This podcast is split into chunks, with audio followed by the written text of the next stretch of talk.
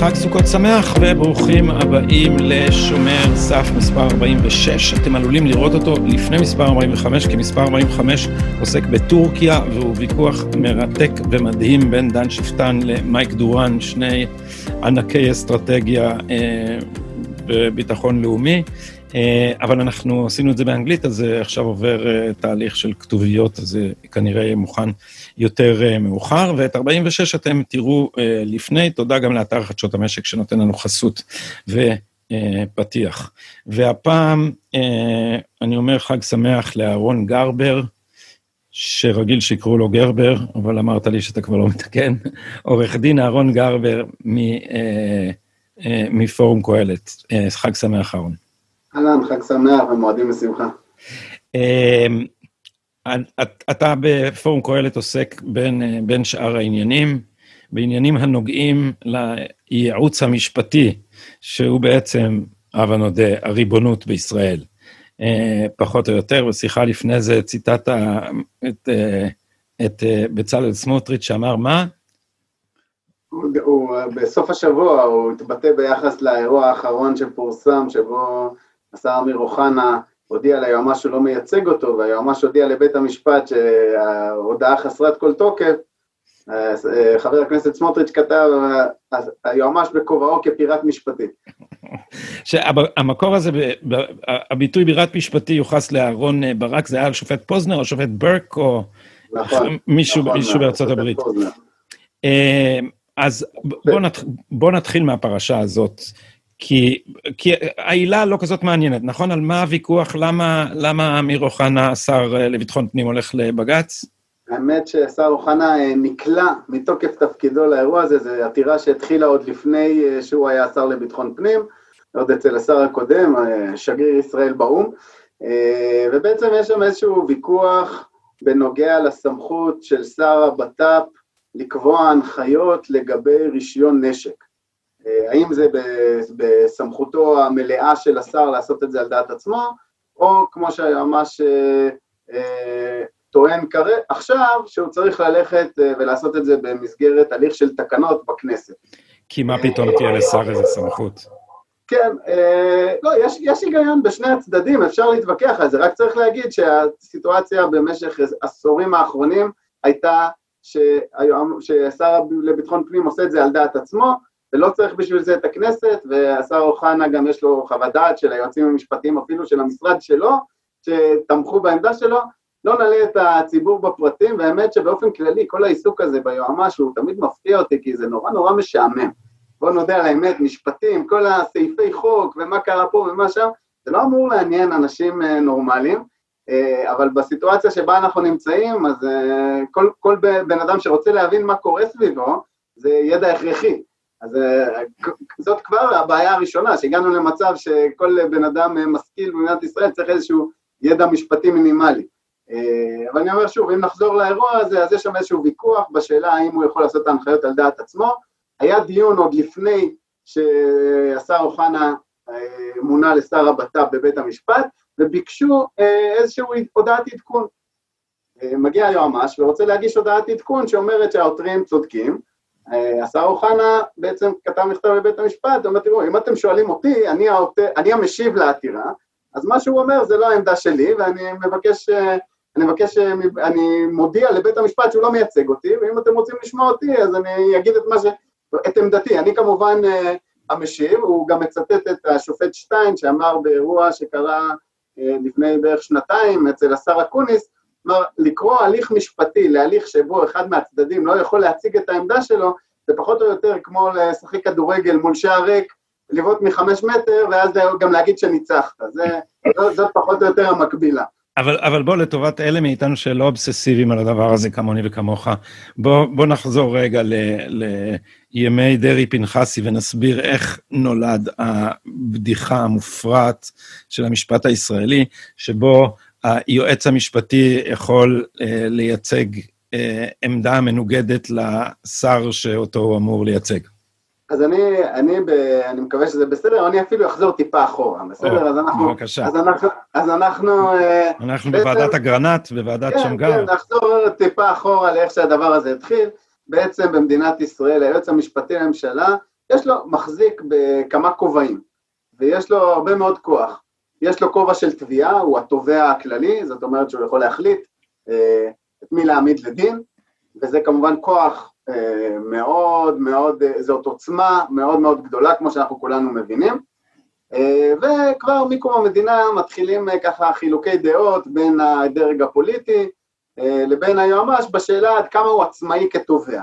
ואז באמת בתחילת שנות ה-60 ועדת אגרנט, בעקבות איזשהו מתח שם בין שר המשפטים, דוב יוסף, והיועמ"ש האוזנר, שאנחנו ככה זכור ממשפט אייכמן. גדעון האוזנר.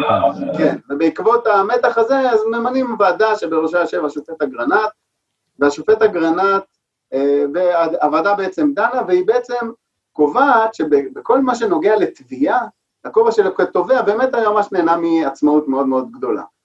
זה היה הנושא המרכזי, בין היתר הוועדה דנה גם כן בשאלות, הוא עושה עוד דברים, הוא לא רק תובע, אנחנו כולנו מבינים שהעימותים כיום הם בעיקר, הם לא רק סביב הסמכויות שלו כתביעה, שיש היגיון מאוד גדול שיהיה לתובע עצמאות מאוד מאוד גדולה. העימותים הם על מה זה אומר ייעוץ, מה זה אומר אה, ייצוג, האם הוא, יכול, האם הוא מייצג את הממשלה או שהוא מייצג את עצמו, או כמו שזה נקרא היום, האינטרס הציבורי, שאף אחד כמובן לא יודע מה. אפילו יש פה משהו שאולי אה, צריך אה, אה, לעמוד עליו מלכתחילה, שמלכתחילה יש פה משהו שאפשר לקרוא לו ניגוד עניינים. מפני שאם הוא מי, שמ, מי שמוסמך להגיש כתבי אישום כנגד שרים, אבל הוא גם עורך דינם, אז במובן מסוים אפשר לומר שהוא משמש גם כקטגור וגם כסנגור, ושזה היה אמור להדליק איזה נורה אדומה. אז באמת, ב... יש הרבה מאוד מדינות בעולם שבהן יש פיצול בין התפקידים, גם בישראל יש ויכוח ארוך שנים, אה, האם צריך לפצל את, אה, את התפקידים, האם צריכים להיות שני גורמים שונים. היום הגענו למצב שבו לא רק שאין פיצול, היועמ"ש אפילו, הוא גם ממלא מקום פרקליט המדינה והוא גם, גם uh, היועץ המשפטי לממשלה, אז בכלל הגענו לשיא השיאים כרגע. Uh, אה, אין בעצם בן אדם שיכול אה, להורות על אה, פתיחה בחקירה כנגד היועמ"ש, ככל שהוא יעבור על החוק, אבל כנראה שלא יכולה להיות סיטואציה כזאת. כי זה באופן עקרוני היה יכול להיות רק פרקליט המדינה. זה מזכיר כאילו את הסופיסטים ביוון, אתה יודע, זה כל כך גילוי עריות שעוד מעט אנחנו נגלה שאביחי מנדלבליט הוא אבא של עצמו. אני, אני, אנחנו מתקרבים לשם, כן. היה, היה כבר דת כזאת, אבל בסדר, אנחנו אמנם, אנחנו אמנם עוברים לספ, לדבר בשפה דתית, אבל עדיין עדיין אני כן רוצה שננסה לעשות את זה פה אה, ולהסביר את ההגיונות שעומדים מאחורי, מאחורי הדבר הזה. אז באמת, ועדת אגרנט והממשלה מקבל את ההמלצות האלה, ודי מקובל מאז שנות ה-60 שהיועמ"ש בכל מה שנוגע לתפקידו כתובע, יש לו עצמאות יחסית נרחבת. אבל ועדת אגרנט קובעת במקביל, וזה כמובן טוב וכדאי שהממשלה תקשיב ליועצה המשפטי כאשר הוא מייעץ לה, אבל ככל שמגיעים לנקודת עימות, והממשלה סבורה אחרת מהיועץ המשפטי לממשלה, אז הממשלה סוברנית והיא רשאית לפעול כפי שהיא מבינה. מפני שהיועץ הוא יועץ, ותפקידו לייעץ, ואפשר לא לקבל את עצתו, נכון. זה ההיגיון, לכן קראו לו יועץ. נכון, וככה זה התנהל במהלך השנים, ולא היו יותר מדי עימותים. מה שבעצם קורה מאז סוף שנות ה-80, אה, פרשת אה, קו 300 היא פרשה מרכזית בסיפור הזה, וגם שם צריך להבין, הוויכוח הוא סביב סמכויות היועץ כתובע. באיזשהו שלב יש איזה שיפט, ואת כל השיח הזה על החשיבות של העצמאות של היועץ שהיה במקור כתובע, פתאום מתחילים לדבר עליו, גם כן כשאנחנו מדברים על ייעוץ ועל ייצוג, ולא תמיד, לא תמיד אנחנו מספיק אה, ערים להבחנה, רגע, כשאמרו שזה חשוב שהיועמ"ש יהיה עצמאי, כשדיברו על כל הדברים האלה, על מה דיברו? דיברו על הסמכות שלו כתובע או כיועץ? אז אולי אבל תגיד מילה בסוגריים על, מה, על פרשת אה, קו 300 ולמה זה קריטי לענייננו.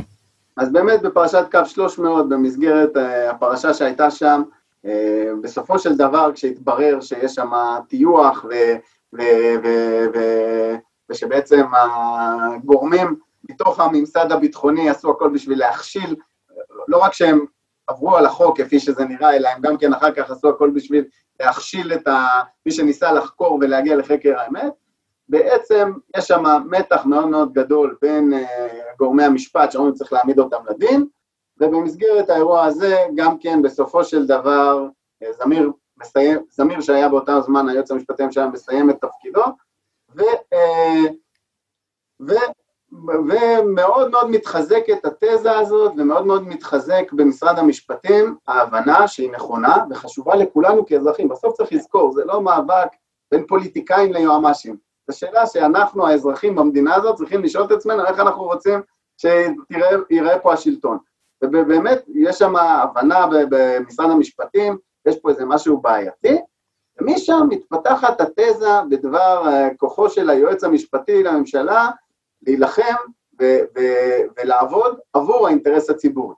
האינטרס הציבורי זה כמובן דבר, אה, לא יודע, אותי לא היה לי קורס באוניברסיטה של זיהוי האינטרס הציבורי, לא תמיד ברור איך בדיוק יודעים לזהות אותו, ומה בדיוק מכשיר את היועמ"שים להיות אלה שמזהים אותו. אה, יש כמה מסורות דמוקרטיות בעולם שחושבות שהדרך לזהות מה הציבור רוצה איך לקדם את זה, כן, באמצעות בחירות, יש אפילו כאלה בשוויץ עושים משאלי עם, שמעתי שהיה שם לאחרונה משאל עם האם אה, אפשר אה, להרוג זאבים, האם לקנות מטוסי קרב, ברוב הדמוקרטיות אה, המערביות היום לא כל כך נהוג העניין הזה של משאלי עם, אבל יש לנו פעם בכמה שנים, לצערנו, בזמן האחרון יש כמה פעמים בשנה, בחירות. ו, וברגע שיש בחירות, זו, בעצם זאת הדרך הדמוקרטית, שבה נבחרי הציבור אמורים לקבל הכרעות אה, עקרוניות בשאלות ערכיות, ואיך שהתיאוריה מוצגת, הם משם, הממשלה מקדמת את המדיניות הזאת, הכנסת מחוקקת חוקים באמצעות נבחרי הציבור, וככה זה אמור לעבוד. ובעצם מאז, אה, מאז שנות ה-80 אנחנו נכנסים לסיטואציה שבה בייעוץ המשפטי לממשלה הם מתנתקים מהאירוע הזה, אה, ומתחילים לדבר על זה שהם מקדמים את האינטרס הציבורי שהם יודעים מהו, והאירוע הזה כולו קורה בסביבה שאני לא רוצה לגלוש יותר מדי, אבל זה קורה במקביל למהפכת הסבירות שקורית בשנות ה-80 בבית המשפט העליון, שבה בעצם השאלה מה חוקי ומה לא חוקי, כי כולנו מסכימים שאנחנו רוצים שהיועץ המשפטי לממשלה יחווה את דעתו לגבי פעולה שהממשלה רוצה לעשות, האם היא במסגרת הדין. אין מחלוקת, השאלה מה קורה אם הממשלה חושבת אחרת ממנו. אבל מאז שנות, שנות ה-80 גם השאלה מהו הדין היא לא מובנת, כי אם, אם הדין כולל לא רק את מה שכתוב בחוק, אלא גם כן את השאלה מה סביר ולא סביר, אז בעצם אין כבר יכולת להבחין בין השאלה של מה העמדה הערכית שלך כלפי משהו, לבין השאלה של, של מה העמדה החוקית, זה בעצם הפך לדבר אחד. אז אנחנו, אני לא שומע אותך גדי. אה, זאת מהפכה ש... אה, אני, אני רוצה לשים עליה רגע זרקור ולהדגיש אותה, מפני שרעיון הסבירות זה מה ששחרר גם את השופטים בעצם מעולו של המחוקק, נאמר ככה, מפני שזה זה אפשר להם להתערב לא רק בתקינות של ההחלטות, אלא גם בתוכן של ההחלטות. זאת אומרת, אה, עכשיו, העניין הסבירות במקור זה, אתה יודע, כש... יש אה, גם, ב, ב, הבנתי, אני לא מומחה כמוך למשפט אה, השוואתי, אבל ב, ב, במקומות רבים יש אי סבירות... רק נקרא בדין האנגלי, נגיד. אי, אי סבירות קיצונית, זה דבר שבתי דין מכירים אותו, והדוגמה, אני לא זוכר למה הדוגמה הזאת נתקעה לי, אם, אם העירייה תחליט... לכתוב, אה, לקרוא אה, לרחוב שאתה גר בו, רחוב אדולף היטלר, אז אתה יכול להגיע לבית משפט ולהגיד, זה לא בניגוד לחוק, אבל רבותיי, זה, זה דבר מופרע ולא מתקבל על הדעת. אז לזה זה נועד, אבל עכשיו בישראל זה נהיה סבירות, ואחר כך מתחם הסבירות, ועכשיו... נכון. עכשיו בעצם, ומכיוון שאף אחד לא יודע מה זה, אז מי שאומר מה סביר הוא גם, הוא, הוא גם מי שקובע מהי סבירות. אז בעצם מה, ש, מה שקרה, אני מקצר, אני יודע שאני אני, אני לא מלמד אותך דבר פה, אני פשוט מקצר בשביל, אה, בשביל מאזיננו. מה שקרה הוא ש, שבפועל, בעוד שפעם היית יכול לעתור לבית משפט ולהגיד, ההחלטה הזאת היא לא חוקית, אתה עכשיו יכול לעתור לבית משפט ולקוות שלדעת השופט ההחלטה הזאת היא לא טובה. ואז אם השופט לא מוצא חן בעיניו את ההחלטה, אז על פי, הוא קורא לזה סבירות, והוא מחליף את דעת או את ה...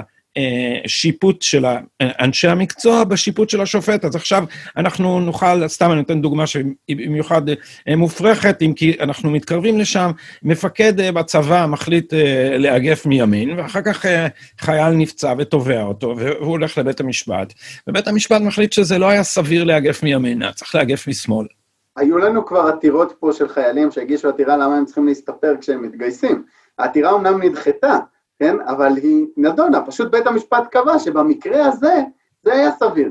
כן? זה, אני, אני אגיד לך, כי בשבתו של בית המשפט כספר, הוא מסתכל על החייל ואומר, לא בא לו טוב שביל בצד, חבר'ה, קצוץ, קצוץ מרינס. תחכה כן. שיבוא מישהו שזה יתאים לו. כן. כמובן, אז, אז באמת מה שאמרת נכון מאוד, ואפשר, אה, אם בהתחלה העילה הייתה חוסר סבירות, כמו שאמרת, היום העילה היא כבר לא חוסר סבירות, אלא סבירות. האם ההחלטה היא סבירה או לא סבירה, ולמרות שכמובן יגידו כל אה, מגיני בית המשפט, אבל ברוב מוחלט של העתירות, העתירות נדחות, וזה כמובן נכון, אבל העובדה שזה נכון לא אומרת שבית המשפט לא מקבל את זה כעילה ומוכן לבחון את זה.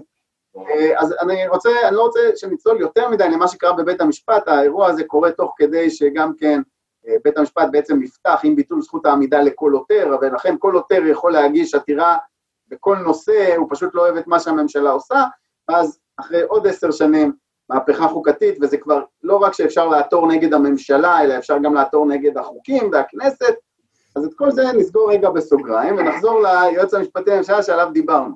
אז משנות ה-80, פתאום אנחנו מדברים על העצמאות של היועמ"ש לא רק כתובע, אלא גם כיועץ, ופתאום כשהוא, כשהיועץ הזה, לא רק שהוא עצמאי, והוא אומר לבית, לממשלה איך לנהוג, כשהוא אומר לה איך לנהוג לפי הדין, זה כבר לא הדין של מה שכתוב בחוק, אלא זה גם כן הדין של מה סביר ומה לא סביר. אז אנחנו כבר הבנו שבעצם בשנות, בכמה שנים קצרות, היועץ המשפטי לממשלה נהיה הרבה הרבה יותר חזק ויש לו הרבה יותר עוצמה. אבל אז מגיע פסק דין פנחסי, באמת, בתחילת שנות התשעים, אה, ובעצם מוגשת עתירה נגד אה, ראש הממשלה רבין, שהוא חייב לפטר את סגן השר אה, פנחסי, שהיה באותו זמן תחת, שנחקר, והוגשו נגדו כתבי אישום בעבירות שחיתות. ולכן מאוד מאוד רלוונטי לימינו, אני רק אומר פה בסוגריים, כי, ה, כי הפסק דין במקרה הזה היה פסק הדין המפורסם שאמר ששר חייב להתפטר עם הגשת כתב אישום, ואני מוסיף, סליחה שאני עושה לך הרבה פוטנוטס, ובשביל בשביל, בשביל לא, מי שפחות מנתיבי לכת. הכל משולב פה בעניינים האלה. אז רק חייבים להגיד ש... ש אה, הדבר הזה הוא מאוד אנטי-דמוקרטי, מפני שזה אומר שאדם אחד יכול להחליט על פתיחה בחקירה ועל הגשת כתב אישום, כלומר, אותו פקיד, ופקיד זה לא השמצה, פקיד זה אומר שהוא לא נבחר ציבור, אלא ממונה, הוא יכול לבד לפטר נבחר ציבור. עכשיו, הדבר הזה הוא מאוד מאוד מקומם ועורר את כמעט כל הכנסת, אני לא זוכר, בשנת 2001 תוקן חוק יסוד הממשלה באיזה רוב ענקי, שאמר שלא צריך, שר לא צריך להתפטר בהגשת כתב אישום, נכון? אלא רק בהרשעה, וראש ממשלה רק בפסק דין חלוט אחרי הכרעה אחרונה. זה נכון. למה, בניגוד עכשיו למפגיני בלפור והטנטרום האנטי-דמוקרטי הקבוע שלהם, זה... אה, אה, הדבר נועד למנוע מצב שבו אה, פקיד יכול בעצם כבר לפטר ממשלה, שזה דבר לא יעלה על הדעת. אני רק אזכיר, כי מהזירה שאני מכיר בתחומי המקצועי, להזיז נשיא מתפקידו באמצעות הליך משפטי בארצות הברית, פקידים לא יכולים לעשות את זה בכלל. אין שום סיטואציה שפקידים יכולים לעשות את זה. גם אם כל עבירה שהנשיא עושה, בית הנבחרים צריך ברוב רגיל להעביר אה, אה, articles of impeachment, שזה החלופה הנשיאות, או החלופה הממשלית לכתבי אישום, והמשפט לא מתנהל בבית משפט, אלא מתנהל בסנאט, ושם צריך רוב של שני שליש. אז בשביל לפטר את המקבילה של נתניהו, נגיד, בערך, במשטר האמריקאי, צריך רוב רגיל, רוב מוחלט בבית הנבחרים ורוב מיוחד בסנאט. אבל אצלנו, אה, לפי דעת אהרן ברק, יכול לבוא היועץ המשפטי, הוא היה פעם יועץ משפטי בעצמו, לעשות פינג, ו- ו- ובעצם לפטר את הממשלה. אליך. הכדור חזרה אליך, אהרון. כן, אז אה, לא נדון בנושא החסינות, באמת יש עליו הרבה מה להגיד, אבל אם חזרנו לפסק דין פנחסי, סגרנו את נושא שזה באמת הנושא המרכזי, באמת שמה שעשית עכשיו זה הגיוני, כי זאת הייתה השאלה המרכזית של פסק הדין. בשולי הדברים, כותב ברק, וככה הוא כותב בעצמו, בשולי הדברים... באוביטר זה היה. ניתנה טענה. מה הייתה הטענה? וזה חשוב, כי זה הפך להיות לפחות או יותר יסוד אה, שיטתנו המשפטית. בשולי הדברים ניתנה שם טענה שיש בעיה, והייצוג של מחלקת הבג"צים הוא בניגוד לכללי האתיקה של לשכת עורכי הדין. וזה למה? כללי האתיקה של לשכת עורכי הדין אומרים שעורך דין לא יכול לייצג שני בעלי דין באותו הליך. ומה לעשות שבבג"ץ שהוגש, המשיבים היו גם ראש הממשלה וגם היועץ המשפטי לממשלה. ולכן, בשולי הדברים העורך דין שם ככה אמר, רגע חבר'ה, וחוץ מזה, זה בניגוד לכללי האתיקה של לשכת עורכי הדין. ושם, בכמה שורות קצרות, כותב אהרן ברק אה, משהו שהפך מאז באמת לסלע קיומנו, והוא כותב שם דבר כזה, הוא אומר, חבר'ה, תראו, זה לא שבאמת היועץ המשפטי לממשלה מייצג פה שני בעלי דין שונים. כי מה שהיועץ המשפטי לממשלה מציג, זה לא באמת, זה לא משנה מה חושב יצחק רבין, ראש הממשלה, שהוא המשיב בתיק. מה שחשוב זה מה היועץ המשפטי לממשלה חושב שהעמדה המשפטית שראש הממשלה צריך להציג. ולכן יש פה עמדה אחת, ואין שום עבירה על כללי האתיקה של לשכת עורכי הדין, והכל בסדר, בואו נמשיך הלאה. עכשיו תרשה לי שוב להיות הפופוליזטור פה. מה שבעצם אהרון ברק עושה, אם נתרגם את זה לימינו, הוא בעצם אומר שיש ראש ממשלה מהותי, ויש ראש ממשלה אה, אקראי.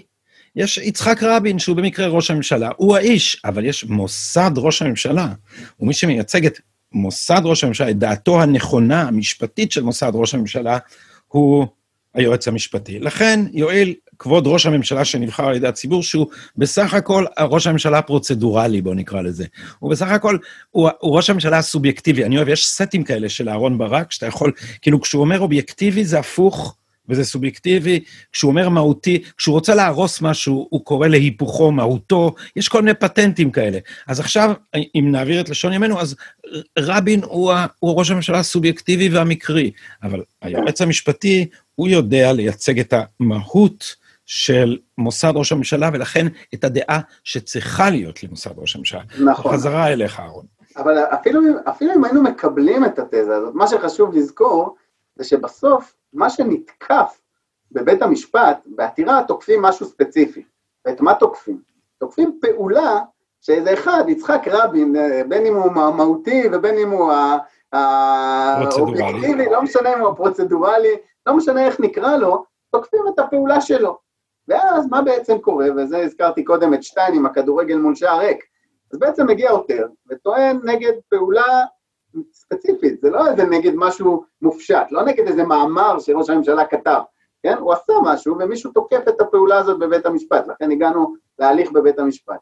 ואז ראש הממשלה בעצם מגיע לבית המשפט, ולא רק שהוא לא קובע את העמדה שתוצג על ידי היועמ"ש, בעצם ההליך האדברסרי שבו שופט אמור להכריע כאשר מולו נמצאים שני עורכי דין שטוענים עבור כל אחד מהצדדים, הוא בעצם שומע שני צדדים שאומרים, באמת הפעולה הזאת הייתה בעייתית, ועד כדי כך שאפשר לומר, אני נכחתי בדיון בבית המשפט אצל אקוניס, בדיון ששם, אצל השר אקוניס, כששם שטיין אמר את מה שהוא אמר, שאחד מעורכי הדין אפילו קם ואמר, סליחה, בית המשפט, אתם בכלל לא יכולים לפסוק לטובת אקוניס, בגלל ששמעתם פה שני עורכי דין, והם אמרו את אותו דבר, ואתם, אנחנו בהליך adversary, אין לכם ברירה אלא לקבל את מה שאנחנו אומרים.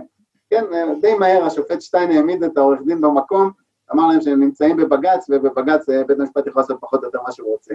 כן, אז זה, זה דיון אחר, שגם עליו אנחנו צריכים לדבר, אבל, אבל, אבל בסיטואציה הנוכחית אנחנו מגיעים למצב שאם אנחנו מדברים על הסמכות של היועמ"ש כמייצג, מדובר פה על סיטואציה שבה מתקיים הליך משפטי כנגד פעולה משפטית שאיזשהו גוף ממשלתי עשה, ובעצם הטענה אומרת, היועץ המשפטי יכול להשתיק אותו, לאחרון העבריינים מגיע את יומו בבית המשפט, גם כשהוא עשה משהו לא בסדר, אבל לא, לא, לא, לא. כאשר מדובר ברשות uh, ממשלתית, היועץ המשפטי לממשלה, הוא יקבע את מה, ש, uh, מה שיופיע בפני בית המשפט, ועכשיו צריך לשאול אחת מהשתיים.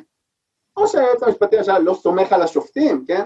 כי אם זה כל כך, הרבה אוהבים, uh, אפילו קראת לפודקאסט שלך, שומר הסף, מדברים עליו כשומר סף. התפקיד של, בית, של היועץ המשפטי, בשביל שחס וחלילה הממשלה לא תפעל בניגוד לדין, אני קצת ציני, אבל זה כמובן משהו שאנחנו כולנו, כולנו רוצים שהממשלה לא תפעל בניגוד לדין, ואני חוזר ואומר, כולנו כאזרחים, ולא משנה אם הממשלה היא מישהו שאנחנו בחרנו בה או לא, מאוד מאוד חשוב שהיא תפעל בניגוד לדין ושיהיה דרך... לא בניגוד, לפי הדין. אין מחלוקת, אין מחלוקת על חשיבות הביקורת השיפוטית. אין על זה מחלוקת. מחלוקת מאוד מאוד גדולה על מה העילות שאפשר באמצעותם לבקר את בית המשפט, ואיך זה אמור להתנהל. אבל עצם הצורך באיזונים ובלמים, אין עליו חולק. אבל למען השם, כאשר היועמ"ש מונע מהממשלה להציג את עמדתה בפני בית המשפט, מי פה, שומר סף מפני מי? הוא שומר על בית המשפט, על השופטים, בשביל שחס וחלילה הם לא ישמעו, אולי השר יצליח ככה לעבוד עליהם, והוא יצליח להציג את העמדה שלו עם איזה עורך דין, שחס וחלילה עמדתו תתקבל. אפילו אי אפשר לדבר פה על שמירת סף. אז בקיצור, השר, נקלענו למצב שבו אם השר, עם דעתו שלפי תזת אהרן ברק, אם השר דעתו שונה מדעת היועץ המשפטי, תישמע בבית המשפט דעתו של היועץ המשפטי. ולכן אני רק רוצה, פשוט בשביל לעשות סדר למטיבי הלכת פחות, התוצאה היא שכשמישהו, נגיד, אה, מגיש עתירה נגד השר, וה... וה וזה מה שקרה עכשיו עם עניין הנשק, והיועץ המשפטי חושב שהעותרים צודקים, אז עכשיו אנחנו באים לבית המשפט, והעותרים וההגנה חושבים אותו דבר, ו- וזה מה שאמרת על כדורגל עם שער ריק, ומה שקרה אז עם אקוניס, שזה מה שקרה לו, והוא בא לבית המשפט והוא קם לדבר, ובעצם היועצים המשפטיים אמרו לו, שב, אתה לא באמת אתה. נכון, אז, אז בעצם הגיע, אבל אמר, רגע, רגע, אבל הם מדברים בשמי, וזה לא אני, יש לי משהו אחר להגיד. כי יש אקוניס בבית... מהותי, ואתה רק האקוניס הסובייקטיבי, כן. כן, עמד בבית המשפט מנהל מחלקת הבג"צים, עורך הדין ענר הלמן, ואמר, אל תיתנו לו לדבר. עמדת היועמ"ש היא שלא צריך לתת לו לדבר. שזה היועמ"ש של השר. כלומר, עמדת העורך דין שלך שאסור לתת לך לדבר. כן. כן. ובאותו שלב בית המשפט אה, לא כל כך אהב את האירוע הזה, ובעצם נתנו לשר אקוניס להביע את עמדתו, אמרו לו גם שהוא יכול להגיש תצהיר, אה, וזה מה שהיה באירוע אצל אקוניס. אגב, פסקו נגדו, זה כמובן, אלה שני שאלות שונות לחלוטין. השאלה האם, האם מה שהשר רוצה להגיד הוא נכון משפטית, הוא צודק, הוא חכם, היא לא רלוונטית לשאלה האם כשתוקפים את מה שהוא עשה, האם יש לו זכות לבוא ולהציג את עמדתו, למה הוא עשה את זה. אפשר לאהוב את מה שהוא עשה, אפשר לא לאהוב את מה שהוא עשה, זאת לא השאלה. מי שחושב שזאת השאלה, או מי שתולה את הדברים במה הייתה הפעולה, הוא כמובן מפספס פה את כל ה... כל האירוע. אבל אז אנחנו מגיעים לדבר שבו, בבקשה, אבל כן, השלב הבא הוא להגיע לדבר שבו אקוניס כפר, וזה עניין המונופול של מחלקת הבג"צים על הייצוג. זאת אומרת, על הזכות של שר לקחת ייצוג אחר, לא רוצה אותך, אתה יועץ משפטי, אתה לא מאמין בדעה שלי, אני לא הרבה אביא אותך לבית המשפט, אני רוצה להביא את שמחה רוטמן, במקרה עלה בדעתי השם הזה. אה, אז כן, בבקשה. אז אני רק, אני רק אוסיף עוד דבר אחד אחרון לגבי פנחסי, שחלק ממה שקרה שם זה אני אגיד, אני אשתדל להיות עדין ואני אגיד שהייתה שם כנראה איזושהי טעות. כי בין היתר ברק כתב שמה שהעובדה ש, שהיועץ המשפטי לממשלה יכול לכפות את עמדתו מעוגנת בוועד, בדוח ועדת אגרנט, ששם בינינו כבר אמרנו, כתוב הפוך, ולכן זה יסוד מוסד, זאת המסורת החוקתית שלנו. אז ככה, ומאז הדבר הזה מתפתח, יש כל מיני פסקי דין שבהם מצטטים את ברק בפנחסי, ופה יש אמרות אגב אה, שבעצם תומכות בדבר הזה, ויש מי שמנסה להציג את זה, זה לא רק אמרות אגב, זאת הלכה, עכשיו אני לא, לא ילאה פה בפרטים, אבל לפחות בשנים האחרונות היו כמה מקרים, דיברנו על אקוניס, היה עוד מקרה בפסק דין גיני, שבו היועץ המשפטי לממשלה לא רצה לתת לרבנות הראשית להציג את עמדתה, ובכל זאת השופטים נתנו אה, לרב הראשי להציג את עמדתו, וגם שם בסופו של דבר נפסק נגדו, ושוב פעם זאת לא השאלה, כן? גם שם נתנו לו ייצוג פרטי, ואותו דבר בעניין אקוניס, ועכשיו אנחנו באירוע שמתרחש בימים אלה, וכרגע בואו נראה מה יקרה בבית המשפט, אבל באמת העמדה שמוצגת על ידי היועץ המשפטי לממשלה היא שהוא, יש לו מונופול על הייצוג. זאת אומרת, לא רק שהוא יקבע מה העמדה שתוצג, אלא גם הוא יהיה זה שיציג אותה, וכמו שאמרת קודם, אין אפשרות לקחת עורך דין חיצוני אה, אה, ולהציג את העמדה שלך בעצמך. עכשיו חייבים להגיד שהדבר הזה, קודם כל, הוא בניגוד לחוק. אה, אין שום חוק שמסמיך את היועמ"ש לדבר הזה. יש טעות אגב, טעות נפוצה שאפילו השופט מזוז כתב אותה בפסק דין לאחרונה, יש אה, חוק שבו החוק מדבר בהקשרים אזרחיים, ושם כתוב שבכל הליך אזרחי היועץ המשפטי לממשלה, כתוב שבכל הליך היועץ המשפטי לממשלה ייצג את, ה, את הממשלה.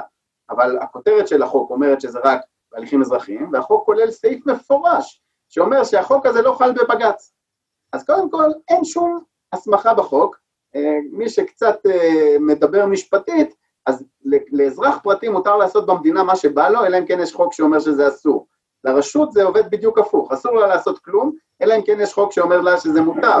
אה, כידוע לכולם, היועמ"ש הוא רשות uh, ממשלתית, כן, אומנם יש אולי כאלה שכבר העלו אותו לדרגות אחרות, אבל היועץ המשפטי לממשלה זה מוסד ממשלתי, וכמוסד ממשלתי אסור לו לעשות משהו שהוא לא הוסמך לכך בחוק. אתה יודע, אני הצעתי, מאחר שמנדלבליט הפך פה לריבון, ומדינת ישראל הפכה לחטוטרת קטנה על גבו, אני הצעתי שנחליף את שם המדינה הרשמי לבליטת מנדל. מה אתה אומר? אה, אני אגיד לך את האמת, האמת היא שאנחנו עכשיו באירוע, ופה במדינה גם הכל מאוד אמוציונלי, בכל מה שקורה פה, בעד ביבי, נגד ביבי, כן מנדלבליט, לא מנדלבליט, האמת היא שהשאלה הזאת היא שאלה, זה, זה הרי לא מנדלבליט, האירוע הזה התחיל לפניו, האירוע הזה יימשך אחריו, וצריך לעשות לזה סוף, הבעיה היא לא פרסונלית, הבעיה היא, היא משטרית, הבעיה היא מבחינת המבנה של מה שנמצא פה, ולכן ולכן צריך לפתור את זה. עכשיו אני אגיד לך גם עוד משהו. אבל, כן, אחרי ההערה הזאת, אנחנו רוצים לחזור לאמיר אוחנה, ושתבהיר לנו מה, מה קורה אה, עדכנית עכשיו, איפה זה, איפה זה עומד. אבל כן, ת, תסיים את ההערה קודם. אז, אז אני, אני רק אגיד, אני אגיד שהסיפור הזה, אנחנו, אני חושב גם שיש אה, התקדמות מסוימת. למה אני מתכוון?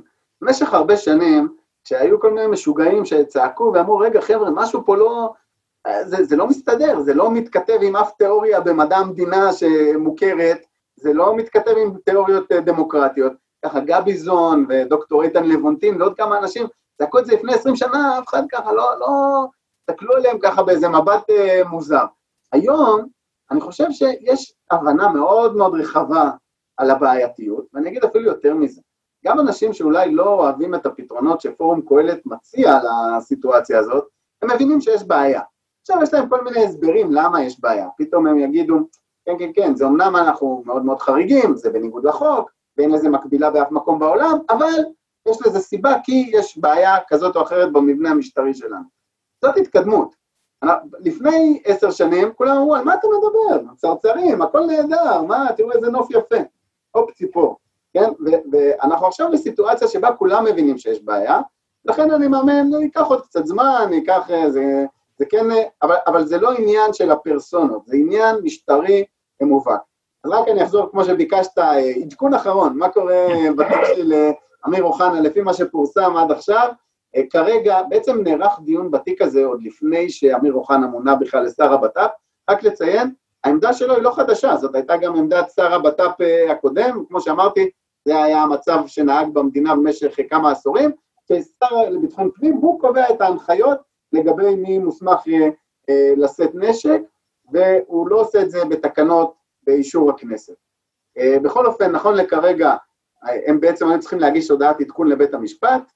אה, השר אוחנה הגיש את ההודעת עדכון שלו שאומרת שהיועץ המשפטי השעה לא מייצג אותו, אם אתם רוצים בואו תשמעו אותי, הוא גם הוסיף שם ככה מאוד בתמצית מה עמדתו, ומנגד היועץ המשפטי לממשלה שהודיע שכמובן ההחלטה, ההחלטה חסרת כל תוקף, הודעת אה, אוחנה חסרת כל תוקף, הוא כמובן אה, מבחינתו עדיין אה, הוא זה שקובע והוא זה שמייצג, הוא גם כתב שם שזאת ההלכה וכולם יודעים שזאת ההלכה, כמו שראינו קודם במקרה של אקוניס, בית המשפט לא כל כך זרם עם ההלכה הזאת גם במקרים אחרים, הוא כן מצטט והוא מצטט באופן אמיתי, יש, יש מחלוקת בין השופטים וכיום אנחנו נמצאים בסיטואציה קצת מוזרה, אנחנו לא נמצאים בסיטואציה שבה יש מחלוקת לגבי מה המצב המשפטי הספציפי, אלא יש בעצם מחלוקת לגבי מה המצב המשפטי. האם זו שאלה קטנה כזאת, לא מאוד חשובה, אבל כרגע חלק משופטי בית המשפט העליון חושבים שבישראל יש מונופול על הייצוג, אחרים חושבים שלא. סיטואציה משטרית תקינה, שכנראה נובעת מזה ש... שהשיטת המשטר שלנו מתנהלת by the book. זה, אה, אז זה באמת, אה, זה המצב כרגע, ובואו נראה, בעצם השלב הבא יהיה שבית המשפט אה, יגיב ויכתוב איזושהי החלטה אה, או ביחס להתייצבות הזאת. אז כרגע, או, יש איזה בעיית סאונד פה, בצד שלך נדמה לי. המחלוקת אומרת כרגע בכלל, האם זה לגיטימי שאמיר אוחנה ייקח אה, ייצוג אחר, נכון? כן. זה כבר קרה לו פעם אחת, נכון? פשוט הוא, הוא עזב את משרד המשפטים בסוגיה נכון, אחרת. כשהוא נכון, כבר לקח... שמה, ש... כן. אבל, אבל שם הוא בעצם קיבל את אישורו של מנדלבליט. בעצם יש, גם, גם היועץ המשפטי לממשלה, יש לו בכיס אה, כרטיס, הוא יכול, הוא יכול לאפשר לשר לקחת ייצוג פרטי, ומה שקרה פה זה שבעצם אה, השר אוחנה, ואת זה באמת לא הזכרתי קודם, הוא ביקש ייצוג פרטי, והודיעו לו שהם מסרבים, הם לא מוכנים לתת לו ייצוג פרטי, ולכן הוא שלח את המכתב הזה. ואז הוא אמר בעצם שהוא לא מקבל את החלטתם. נכון, הוא אמר להם, אם ככה אתם לא מייצגים אותי יותר, לא הייתי צריך לבקש, הוא כתב להם, ביקשתי למעלה מן הצורך, אבל אם אתם לא רוצים, אז אני פשוט אה, פונה לבית המשפט ואתם לא מייצגים אותי יותר. אה, שהוא בעצמו גם עורך דין, בהכשרתו השר אוחנה, הוא יכול לעשות את זה בעצמו אם הוא רוצה. אה, אתה חושב שזה, שהוא חיפש עילה והזדמנות לעשות את זה, או שהעניין התחיל באופן כן ממחלוקת משפטית אמיתית?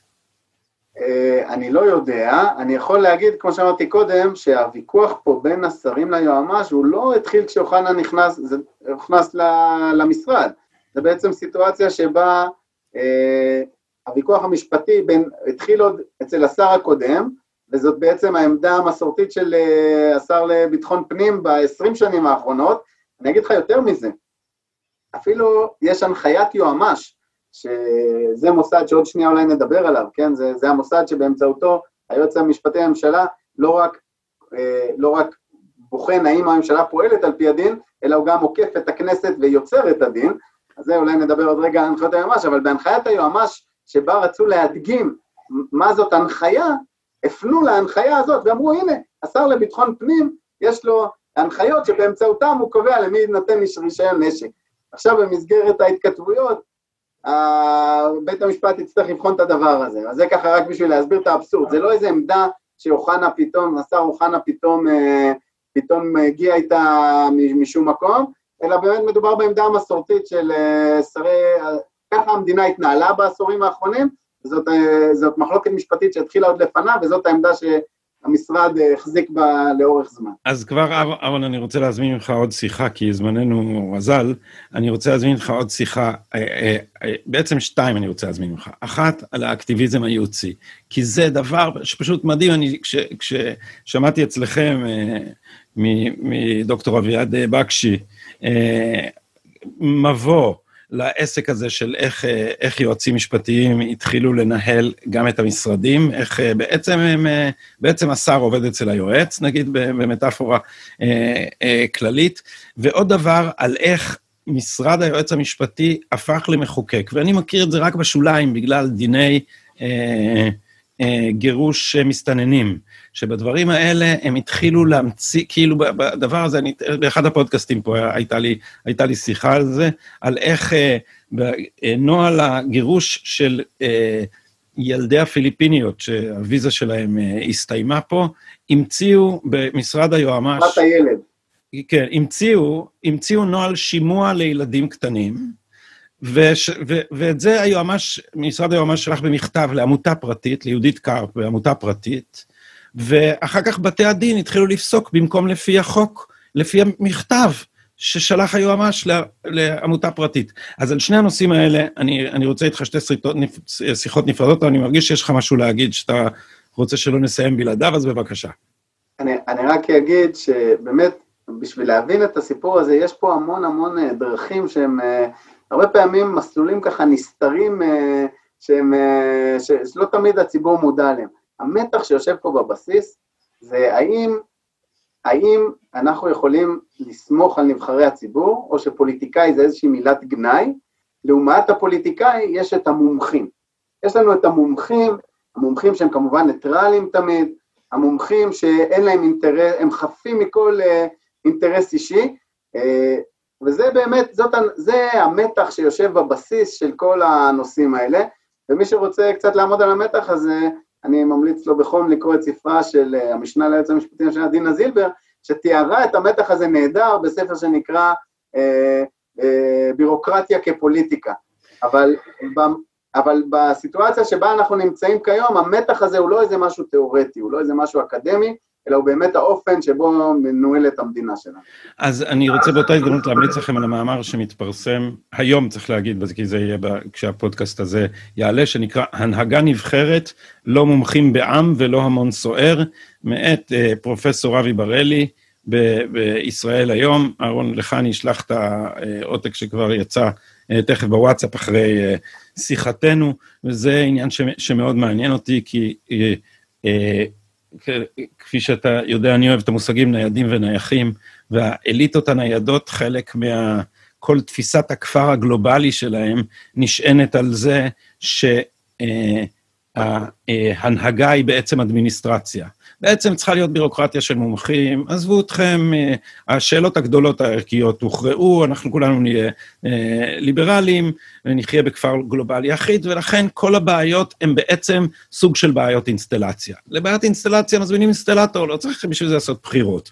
אז כמו שיש בעיית אינסטלציה, אנחנו נתקן את הכלכלה, נרפא את הקורונה, לכל דבר יהיה מומחה שזה. בעוד שבחיים, תראה, אבא שלי היה כלכלן, והיה לו תזה למה, למה הוא שונא אה, אני לא רוצה להשמיץ פה מקצועות שלמים, כי הוא אמר באופן ספציפי, הוא שונא מקצועות עם הכשרה אה, רציונליסטית נורא נורא צרה. כי הוא אומר, אני מסביר להם בעיה בכלכלה. ואחרי שאני מסיים, אומרים לי, אז מה הפתרון? אבל, אבל כל העניין בכלכלה זה לא שיש או אין פתרון, זה מה המחיר שמשלמים על מה. זאת אומרת, כמה אבטלה אתה מוכן לסבול כדי לעצור את האינפלציה, ולהפך. אה, והנה אנחנו עומדים ב, ב, בדיוק בסוג הדילמה כזאת, וזה מדהים, ורואים את זה בכל העולם. הקורונה זה בעיה רפואית, אז אפשר להתווכח על איך זה מדבק, על מה אולי מרפא את זה, אם כן או לא יהיה חיסון, אבל לסגור את המדינה זה גם בעיה כלכלית. שגם הופכת לבעיה רפואית, ולכן זה לא עוזר שיהיה לנו את המומחה הכי טוב לרפואה שיפתור את הבעיה, או את המומחה הכי טוב אה, לכלכלה, ואותי זה גם לא, זה לא נעים לי שיש פרויקטור.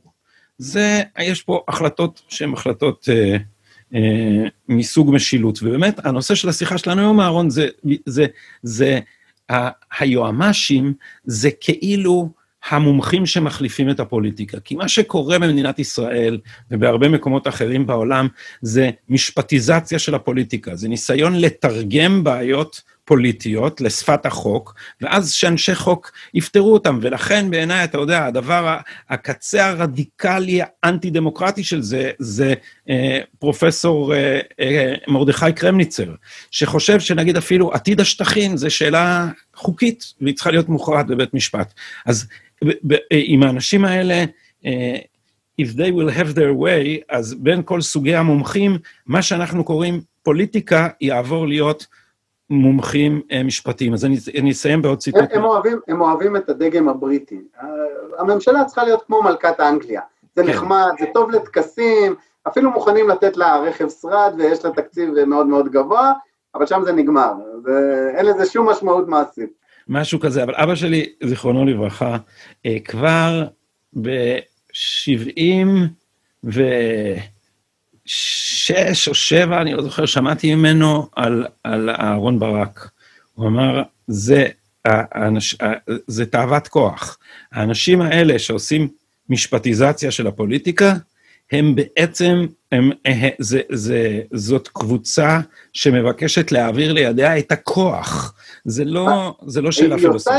היא עושה את זה אבל כי היא מאמינה שהכוח הזה, היא, היא, היא תשתמש בו לטובה, אבל המשמעות של הדבר הזה, זה פגיעה מוחלטת בדמוקרטיה, וכולנו יודעים, מכירים את טבע האדם, ואנחנו מבינים היטב את המסורת המדינית שדיברה על דמוקרטיה, על הפרדת רשויות ועל חשש ממה יקרה כשיגיע יותר מדי כוח לגורם אה, אחד, בטח ובטח כשהוא בלתי נבחר. אבל אתה עושה להם הנחה מאוד גדולה, אהרון, בזה שאתה אומר, אבל הם חושבים שהכוח הזה צריך להיות אצלם כי זה לטובת הציבור. כי את זה חושב כל, אני לא יודע, אולי יש קליגולה, או, או נרון, שהוא שרף את רומא, הוא לא חשב ככה, אבל גם סטלין חשב שהוא משתמש... לא, בוודאי, אני בגלל זה אני אומר, הדבר הזה, זה, ו, ולכן צריך להגיד את האמת, זה אנטי-דמוקרטי, זה הפך הדמוקרטיה הדבר הזה. ולכן, ו, וכולנו מבינים שגם אם יציעו לך, בוא, יש לנו, אנחנו מוכנים הצעה, בוא נהיה מדינה שאינה דמוקרטית, אבל עם דיקטטור נאור. האם אנחנו מסכימים? ואני חושב שהמסורת הדמוקרטית מזהירה אותנו מללכת שבי אחרי דיקטטורים נאורים, וגם מזהירה אותנו שגם אם זה עובד לפרק זמן מסוים, וכמובן אה, אה, לאורך זמן אין לזה שום סיכוי אה, להחזיק בצורה, בצורה שמשרתת אותנו האזרחים ופועלת לטובתנו. ושיא האורווליאניות זה שאת האנטי-דמוקרטיה הזאת הם קוראים לה דמוקרטיה מהותית. יש גם, אני אמליץ אולי מאמר אה, אה, שיצא לאחרונה, אפשר לעשות חיפוש, הוא נדמה לי בפורום המשפטי, איפשהו אצל אה, יונתן גרין, שכתב מאמר על, ה, על איך המילה מהותי בדרך כלל מסתירה את זה שעומדים לעבוד עליך. כשהולכים להגיד לך משהו מהותי, כי זה עכשיו אפרופו נבצרות מהותית. עכשיו, גם אז מהותי זה בדרך כלל, אני מציע הצעה יותר פשוטה, מהותי זה בדרך כלל ההפך ממה שאומרים לך. כשאומרים דמוקרטיה זה דמוקרטיה, דמוקרטיה מהותית זה ההפך מדמוקרטיה, ראש הממשלה המהותי זה הפוך מראש הממשלה, נבצרות מהותית זה הפוך מנבצרות, וכן הלאה. אני שמחתי לארח פה את uh, עורך דין אהרון גרבר, לא המהותי, אלא הפרוצדורלי, כי רציתי לדבר איתך באופן אישי וסובייקטיבי, ואני מודה לך מאוד על השיחה הזאת, ואנחנו בהחלט ניפגש פה שוב. אז... חג סוכות שמח וכשר. חג שמח לכולם.